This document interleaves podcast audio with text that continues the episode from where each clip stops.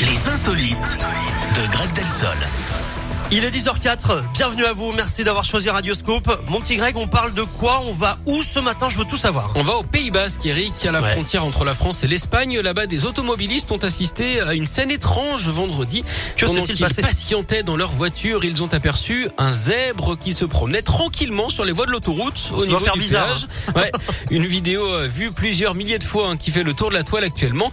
Personne n'arrivait à l'attraper, expliquait un témoin. Alors, il a fallu une demi-heure hein, et quatre douaniers quand même pour lui mettre la main dessus. En même temps, dans les Pyrénées-Atlantiques, c'est normal hein, qu'on vous colle au basque. Finalement, c'est le propriétaire hein, de l'animal qui a pu l'appâter avec de la nourriture et le maîtriser.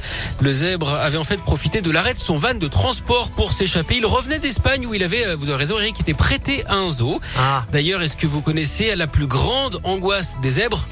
C'est d'être rayé euh, de... je sais pas. D'être rayé de la carte. Vous y étiez oh, prêt c'était presque Non mais c'est un truc de fou, j'y Ah étais ouais. presque Vous y avez cru Greg? J'y ai cru. Je me suis dit, ça y est, il va trouver. Incroyable Oh là là, c'est incroyable Bon, je vous retrouve dans une heure, à tout à l'heure. À tout à l'heure. Le mec est trop content, j'ai l'impression d'avoir réalisé un exploit, quoi. C'est, c'est fou. Dans un instant, la petite culotte, la Gofa Lolita, Rema également avec Calm Down, et juste avant, on jette un coup d'œil.